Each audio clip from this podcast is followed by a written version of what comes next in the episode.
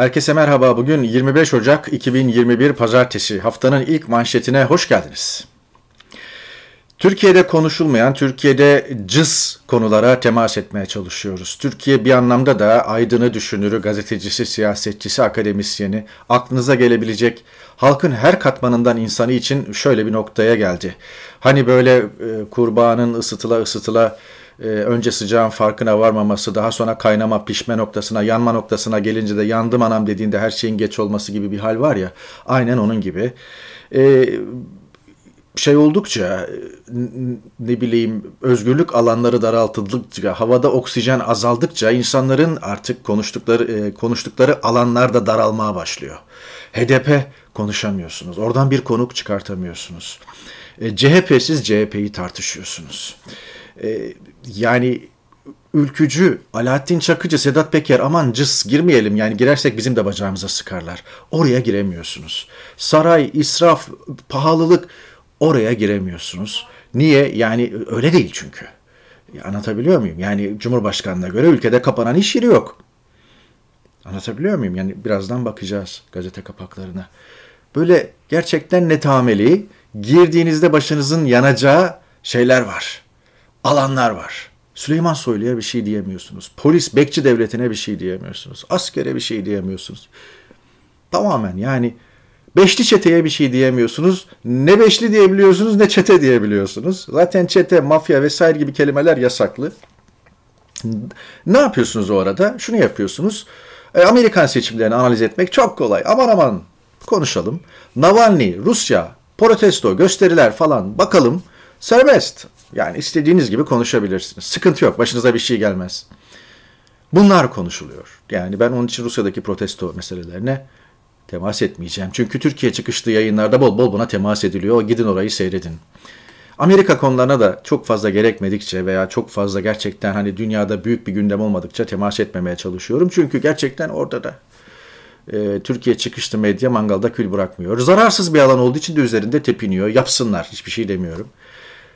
Koronavirüsle mücadelede bile girilemeyecek alanlar var. Yani yani bir iki kanalda bir iki isim ancak aşı sorgulaması yapıyor. Onun dışında kimse yapamıyor yani. Böyle de bir durum var. Ee, işte ilk Türk Tabipler Birliği kafayı kaldırdı bir şeyler söylemeye başladı. Hemen terörist ilan edildi biliyorsunuz. Yani sizin gibi düşünmeyen herkes terörist olduğu için ülkede hani Doğu Perinçek bile Vatan Partisi'nden ayrılanları PKK'lı şucu bucu falan diyerek yaftalıyor. Öyle yani e, gemiyi terk edenler farelerdir, gemiyi terk edenler teröristlerdir, hainlerdir falan herkes de aynı muamele. Öyle bakarsanız ülkenin yüzde yüzü hain, ülkenin yüzde yüzü terörist. Bir de böyle bir hal var. Biz burada 25-30 e, dakika içerisinde bu Türkiye çıkışlı medyada girilemeyen alanlara biraz daha özgürce, biraz daha işte dilimizin döndüğünce e, anlatmaya çalışacağız veya bir takım sorulara cevap vermeye çalışacağız. E, zaten onun için buradayız. Konuşmak için geldik. Ve özgürce konuşmak için, özgürce yayın yapabilmek için. Mafya devletinden çıkış var mı? Hadi bakalım böyle bir KJ'yi, böyle bir başlığı yazabiliyorlar mı? Yazamıyorlar. Kınamıyorum. Ben de orada yap, yayın yapıyor olsaydım ben de yazamazdım. Zaten bunu yazabilmek ve bunu konuşabilmek için buradayım. Anlatabiliyor muyum? Ve e, bu ahkamı Ahmet Kaya'nın tabiriyle bu ahkamı orada kestiğimiz için de başımıza ne geldiyse geldi. Sonra da işte aynı ahkamı aynı şekilde burada da konuşmaya devam ediyoruz. Yoksa bir zindanın bir köşesinde 5 sene boyunca kimsenin arayıp sormadığı insanlardan biri olabilirdik. Şükürler olsun ki en azından e, anlatabiliyoruz, konuşabiliyoruz. İnsan hakkı ihlallerine, mağduriyetlerine dikkat çekebiliyoruz. Gazete kapaklarında dolaşacağız. Gazete kapaklarında seçtiğim kapaklarda sizi dolaştıracağım ve onun üzerine birkaç kelam edeceğim. Ondan sonra mafya devletine dair elbette vurgularım olacak ve elbette e, mühim bir konu CIA'nin tepesine, CIA Amerikan dış istihbarat teşkilatı diyeyim. Yani CIA dış operasyon, e, dış istihbarat, FBI içeride e, dış istihbaratın başına e, Amerika'da mühim bir atama yapıldı ve bu Türkiye'de saray rejiminin uykularını kaçıracak bir atama. Ona da bakacağız. Öncelikle gazete kapaklarında Türkiye'deki şeye bakalım. ne derler? suni gündeme bakalım. Gıda fiyatları düşecek demiş. E, Cumhurbaşkanı. İki konuda bakmak lazım buna. Takvimden getirdim. Takvimin manşeti bu. Sanki düş denince düşüyor. Faize düş dendi. E, düşürdüler de gerçekten. Ondan sonra ne olduğunu gördük. Tekrar çık dendi. Ya da ne bileyim hala kendi haline veya kendi piyasa dalgalanmalarına koşullarına bırakmıyorlar. Bir diğer bu konunun eski tabirle mefhumu muhalifi yani ters anlamı da şu. Demek ki yani gıda fiyatları fena halde aşmış gidiyor ki reis Cumhur gıda fiyatları düşecek diyor. Hep söylüyorum.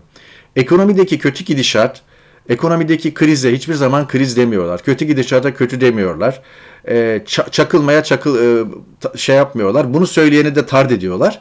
Fakat bir süre sonra ekonomimiz yükselişe geçti, kötü günler geride kaldı falan gibi açıklamalarla esasen e, geride e, bir kriz bıraktıklarını itiraf ediyorlar. Bu da onun gibi bir şey. Esasen ters anlamı da bu. Yani gıda fiyatları çok yüksek. El yakıyor yani. Onu söylüyor. Şimdi bir başka şey e, yeni işte şeye konuşmuş. AKP il kongrelerinde konuşuyor. İl kongreleri de şöyle bir şey e, Cumhurbaşkanı yani il kongrelerine insanlar e, toplanıyorlar bir salona. Cumhurbaşkanı e, görüntülü bağlanıyor. Geçmişteki hiçbir aktör bugünkü CHP Genel Başkanı kadar karikatür görüntü sergilemedi. CHP'de şu anda tek adamcağız siyaseti işliyor demiş. Muazzam bir yansıtmayla yürüyor yani. Yani tek adamlığı alıyor CHP'ye yansıtıyor. Sana ne yani? CHP'de tek adam yönetimi varsa var. İyi Parti'de tek kadın yönetimi varsa var. Nitekim öyle. Yani anlatabiliyor muyum? Ee, yani her yerde olabilir. MHP'de tek devlet Bahçeli yok mu? Yani MHP çok partili bir şey e, ne derler e, partici demokrasi mi var e, Milliyetçi Hareket Partisi'nde? AKP'de mesela. Ben de anlatıyorum yani. Her bir vatandaşımızın hayat kalitesini hiç olmadığı kadar yükseltirken dünyaya bakışını genişlettik diyor. Dünyaya bakışını genişlettiği bölümü doğru ve bir sürü insan dünyaya açıldı zaten sayesinde. İşte e, bir başka lafı da buydu. Kapanan şirket sayısı dükkanlar kapanıyor, kapanan e, falan yok diyor. Rakamlar ortada diyor. E, sonra Nezih Onur Kuru TOB'un verilerini yani Erdoğan'a çok yakın Odalar Borsalar Birliği Rıfat Hisarcıklıoğlu TOB'un verilerine göre 2020 Aralık itibariyle geçen ay bir önceki Aralık ayına göre bir, ön, bir sene önceki Aralık ayına göre yüzde 43,5 artmış kapanan şirket sayısı top verilerine göre. Daha fazla da olabilir bu rakam. Ama işte şey yapıyor. Biraz evvel gıda meselesine baktık. Ben bütün fiyatları falan biliyorum diyor. Yani şey olduğunda reis işine geldiğinde her şeyi biliyor. işine geldiğinde bilmiyor. işine geldiğinde yanlış aktarılıyor. Böyle bir hal var. Allah gerçekten ülkeye selamet versin. Bir başka yalan. Sabahın manşeti bu da bugün. Avrupa aşıda bize yetişemedi diyor. Bu nasıl bir şey bilmiyorum. Yani ben sadece İngiltere'den örnek vereceğim. İtalya'da, Fransa'da, Almanya'da yaşayan arkadaşlar oradan yaptıkları yayınlarda, o gazeteciler oradan yaptıkları yayınlarda herkes yaşadığı ülkeden rakam versin. Amerika rakamlarını da versinler. Ben İngiltere rakamını veriyorum. Sabah BBC'nin sabah haberlerini seyrettim ve BBC'nin sabah haberlerinde 66 milyon nüfuslu İngiltere'de 6 milyon aşılama olduğunu öğrendim. Ve her gün bu rakam artıyor zaten. Sabah bu sabah itibariyle İngiltere'de aşılanan insan sayısı 6 milyon. Şubat ortasına kadar yani 2 hafta içerisinde 70 yaş üstü 14 milyon nüfus aşılanmış olacak. Bu hedefe doğru da gidiyor. İngiltere'de 4 aşı onaylandı. Biri e, ilki zaten Pfizer-BioNTech ardından Oxford AstraZeneca Moderna aşıları onaylandı. Bir aşı daha var ve bu aşılar yoğun bir şekilde e, uygulanıyor. Ve tabi eleştiriler de var. Aşıya ulaşamıyoruz. Neden bu kadar yavaş gidiyor falan gibi eleştiriler de var her ülkede olduğu gibi.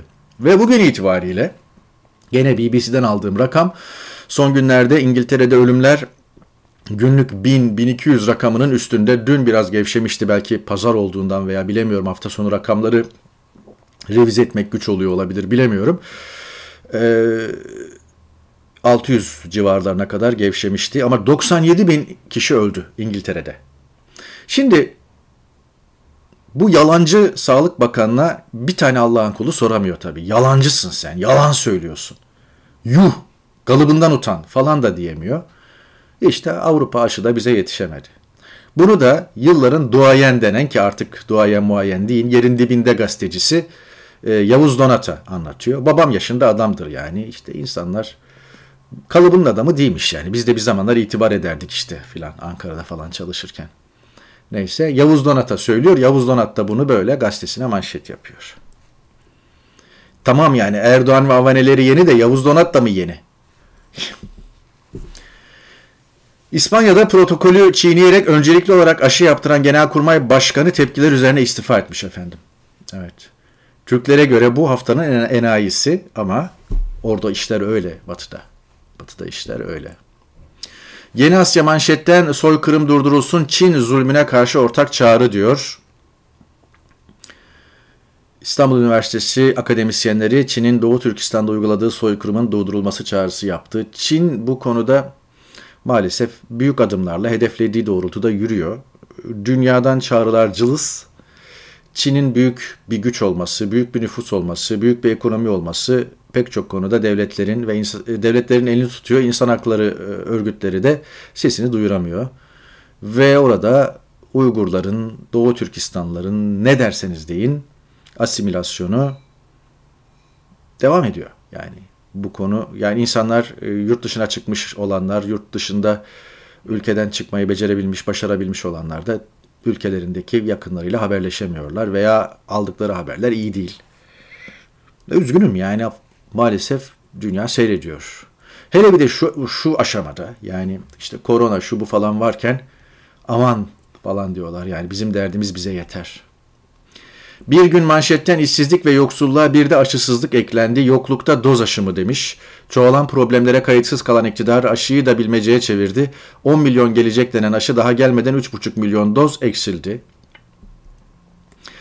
Unutmadık kalbimizde Uğur Mumcu.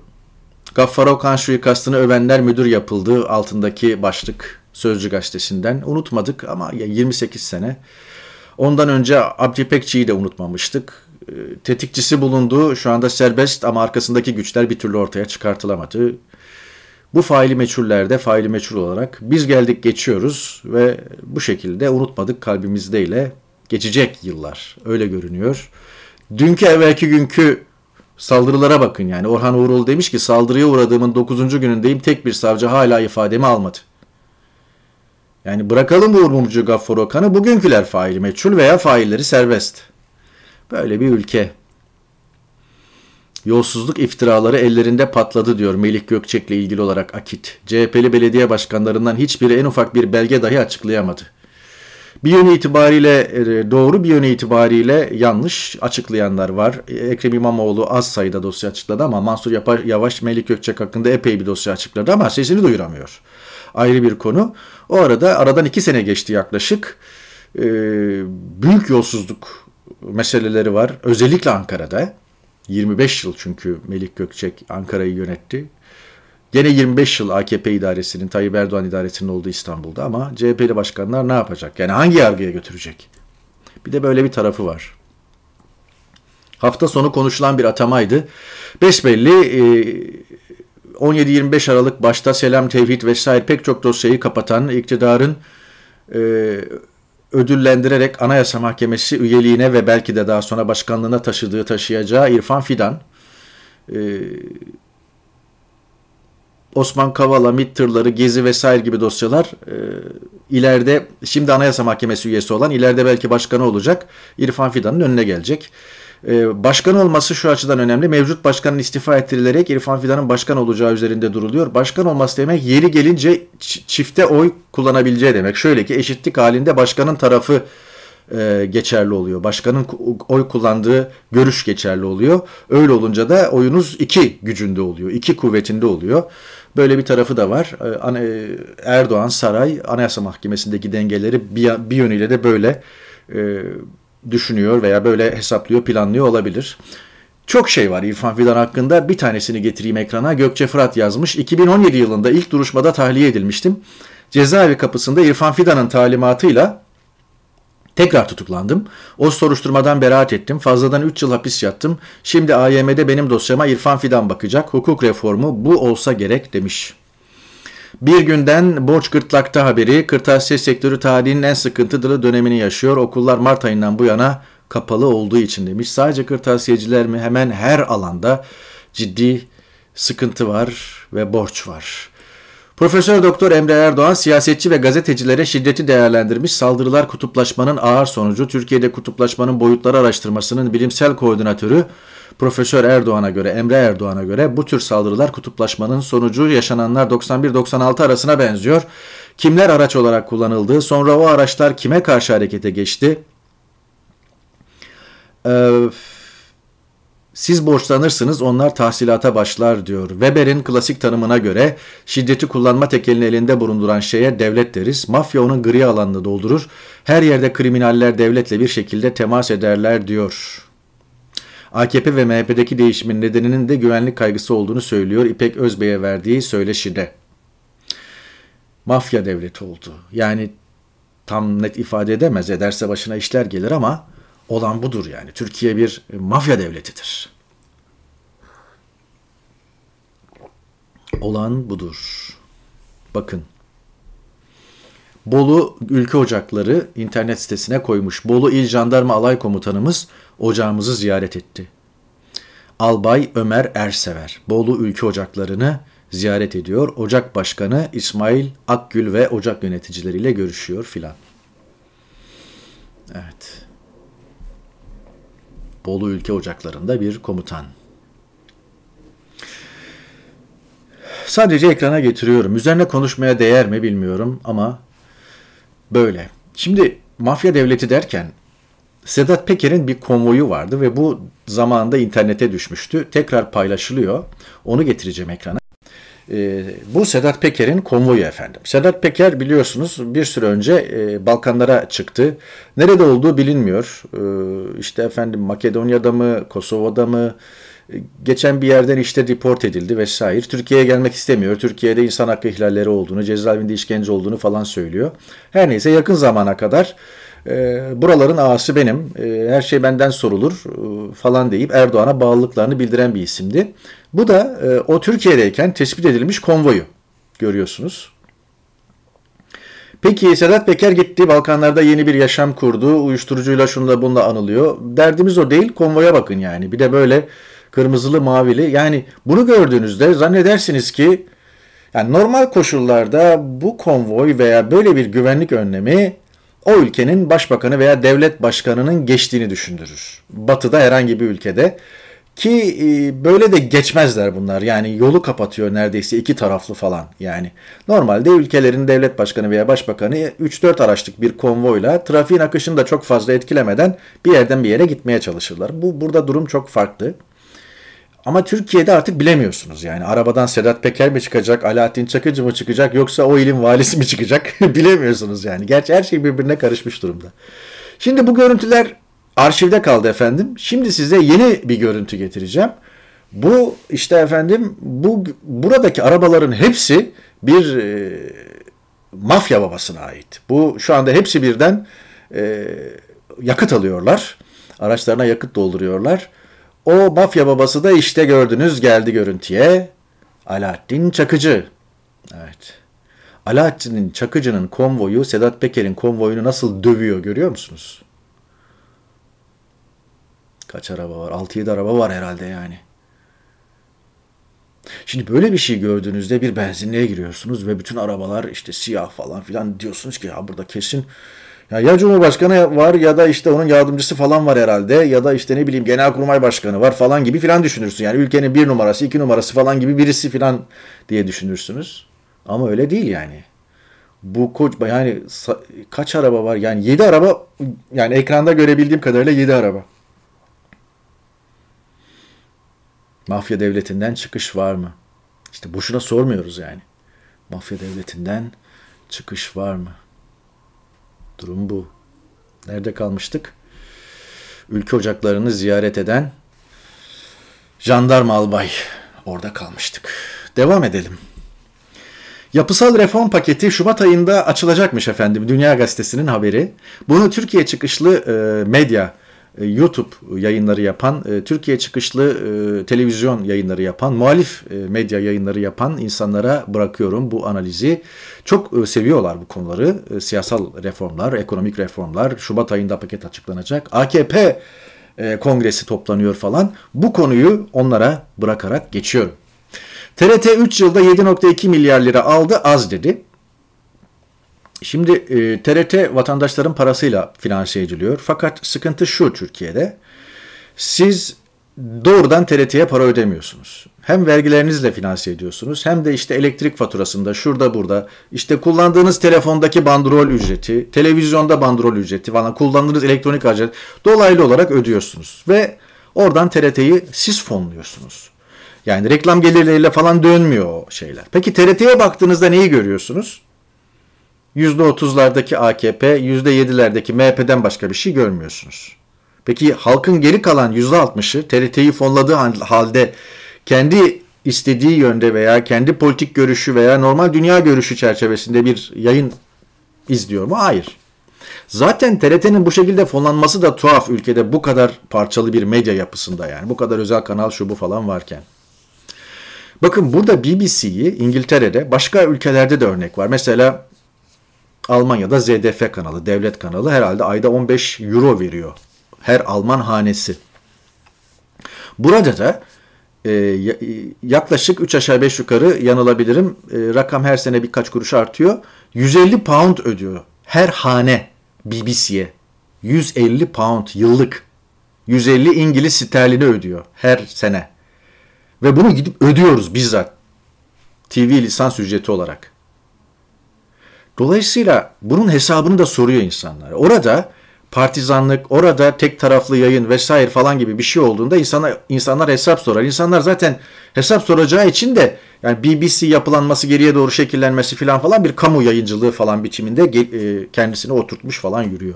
İnsanlar doğrudan para verirlerse o paranın da o verdikleri paranın, verdikleri verginin, aidatın neyse takibini yaparlar. Vergi de öyle. Mesela ben bu ay şahsen 1444 pound vergi ödedim.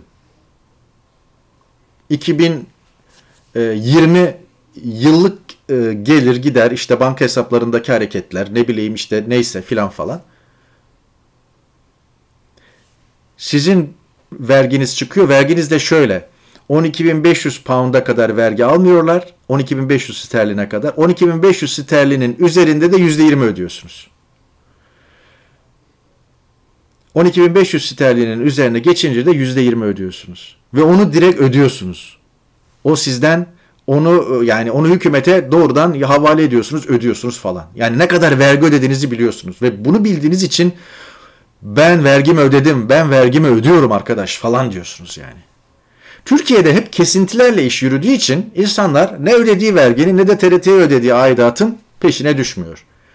Bence biraz evvel baktık ya reform reform bir reform yapılacaksa ilk e, düşünülecek şeylerden biri de budur yani. Elbette seçim yasası önemli, siyasal partiler yasası önemli, anayasadaki değişiklikler öbür elbette önemli. İnsan hakları ile ilgili pek çok düzenleme halihazırda var zaten. Artı onların uygulaması bunlar önemli ama bunun ödenen aidatların, ödenen vergilerin e, artık kesinti yoluyla değil doğrudan tahsilatına geçildiğinde insanlar, yurttaşlar o zaman e, vergilerinin ödedikleri aidatların peşine düşerler. Bir dakika derler. Siz TL bazında söylüyorum. TRT'ye her sene 150 TL alsaydınız, her haneden her ay 15 TL alsaydınız misal.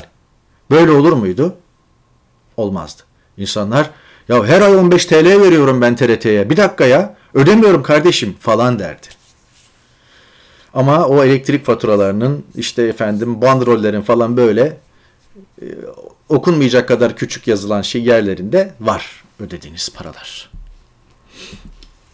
Gökhan Güneş nerede diye soruyor Yeni Yaşam gazetesi. İstanbul'da kaçırılan Gökhan Güneş ile ilgili af örgütüne çağrı.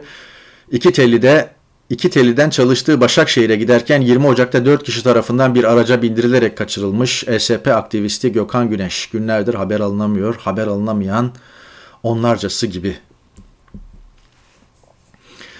Kürt askerin otopsi raporunda işkence gördüğü ortaya çıktı. İntihar ettiği söylenen Kürt asker Mustafa Araz'ın otopsi raporu işkence izlerinin otopsi raporunda işkence izlerinin olduğu kaydedildi. Babası bu oğlumun işkenceyle öldürüldüğünün kanıtı sorumluların yargılanmasını istiyorum dedi.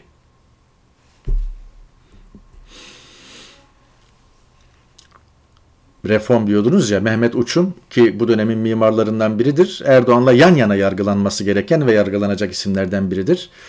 Ee, eski sisteme dönüş hayal demiş. Evet. Öyle zaten yani dilimizde tüy bitti söylüyoruz da muhalefet hala Erdoğan'la güçlü parlamenter sistem pazarlığı yapıp yapamayacağını konuşuyor. Temel Karamollaoğlu Saadet Partisi doğru bulmadığımız politikalarını değiştirmesi şartıyla AKP ile ittifak yapılabilir demiş.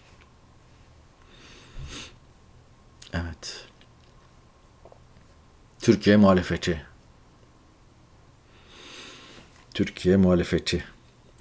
Erdoğan tabi Saadet Partisi'ni çok istiyor. Çünkü Saadet Partisi çıktığı Ocak. Saadet öncesinde Fazilet, öncesinde Refah, öncesinde Milli Selamet Hareketi, Milli Görüş Hareketi.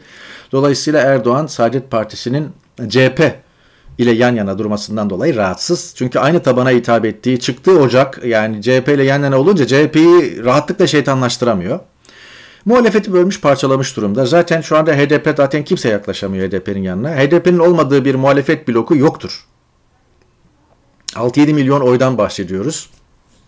%12'lik 13'lük bir partiden bahsediyoruz. Böyle bir parti muhalefet bloku içinde yoksa muhalefet zaten parçalanmıştır. Dolayısıyla Erdoğan'a e, yani muhalefet bloğunu HDP'den koparmış olmak yetmiyor. Kalan bloku da parçalamaya çalışıyor. İşte İyi Parti'yi bölmeye çalışıyor. Ümit Özdağ hareketleri bilmem ne. CHP'yi Muharrem İnce, Mustafa Sarıgüller'e destekle parçalamaya çalışıyor.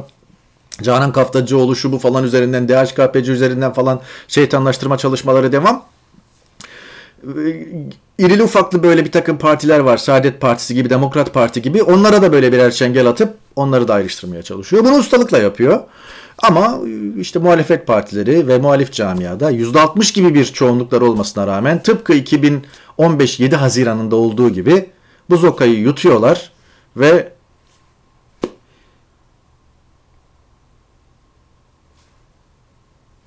Erdoğan'ın ateşine odun taşıyorlar. Ne diyeyim yani.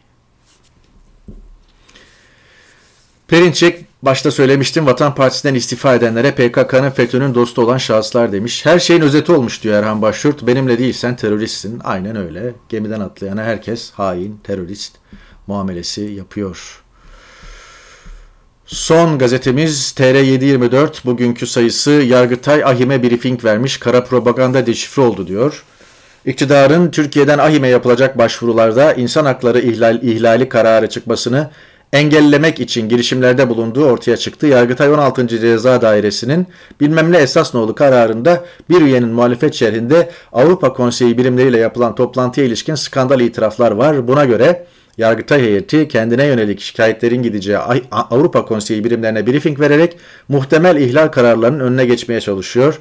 Toplantının ne zaman yapıldığı bilinmiyor ancak 2019'dan önce olduğu kesin demiş detayları TR724'te okuyabilirsiniz. Bir diğer AKP'de özellikle e, sarayın uykusunu kaçıracak bilgiyi Amerika'dan Aydoğan vatandaş paylaşmış. CIA'deki önemli atama. İran'a yönelik yaptırımların delinmesi sürecini Zarrab ve Halk Bankası konusunu Obama döneminde kan davası gibi takip eden ve kanımca Zarrab'ı ABD'ye getirten CIA'in ikinci adamı David Cohen'di. Trump göreve gelince görevden e, onu görevden aldı, konu rafa kaldırıldı.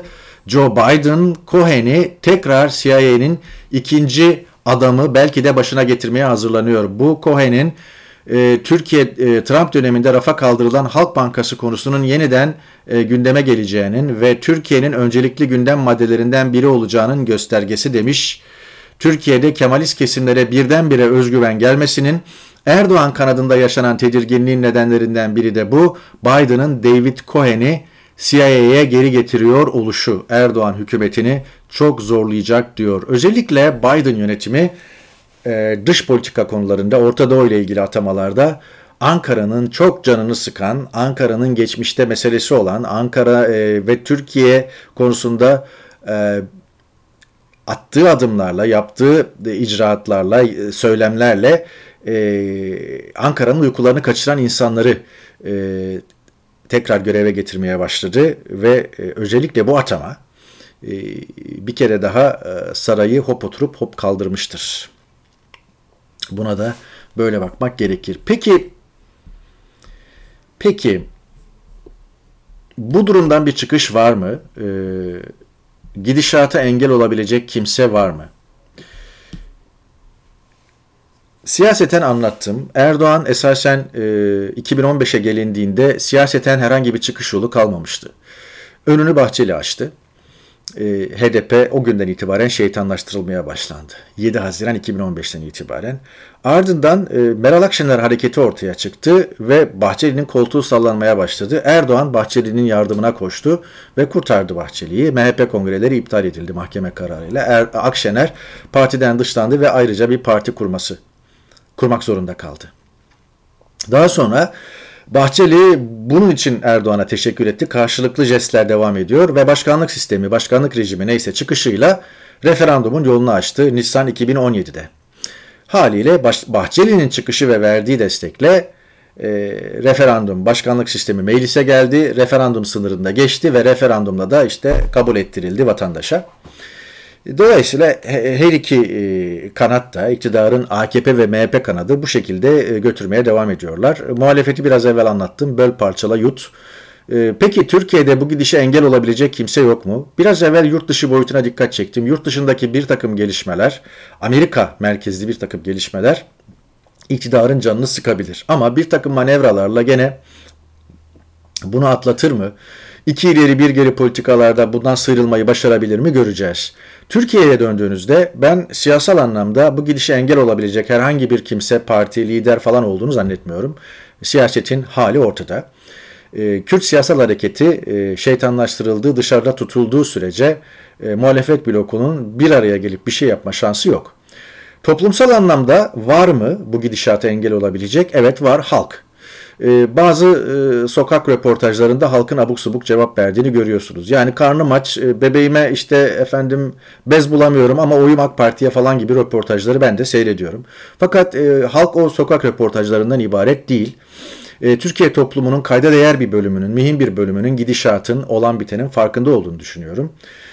Erdoğan yasal olarak iktidarını garanti altına alabilir. Siyasal sistemi kilitleyebilir e, dünyayı iki ileri, iki ileri bir geri Avrupa Birliği'ni, Amerika'yı oyalayabilir. Gel gelelim halktan bu kadar emin değil. Öyle olduğu için de zaten sürekli büyük bir baskı politikasıyla halkı baskılama, baskılamaya ve dizginlemeye çalışıyor.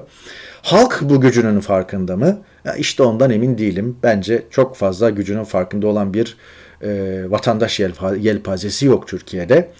E, halk gücünün farkına vardığı gün o hani yazar kasa eylemcisi falan geçmişte kalan tatlı hatıralar gibi duruyor ama mühim şeylerdi. E, halk gücünün farkına vardığı gün belki de rejim için sonun başlangıcı olacak. Bunu da böyle belirtmek gerekiyor. Buna ihtimal var mı? Zayıf bir ihtimal ama var. Bir manşeti daha böylelikle kapatıyoruz efendim. Haftanın ilk manşeti sonlanıyor. Salı günleri Turan Görür Yılmaz'la Güne Bakış Günü. Biz çarşamba günü tekrar karşınızda olmak umuduyla, olmak umuduyla huzurlardan saygıyla ayrılıyoruz. Hoşçakalın efendim.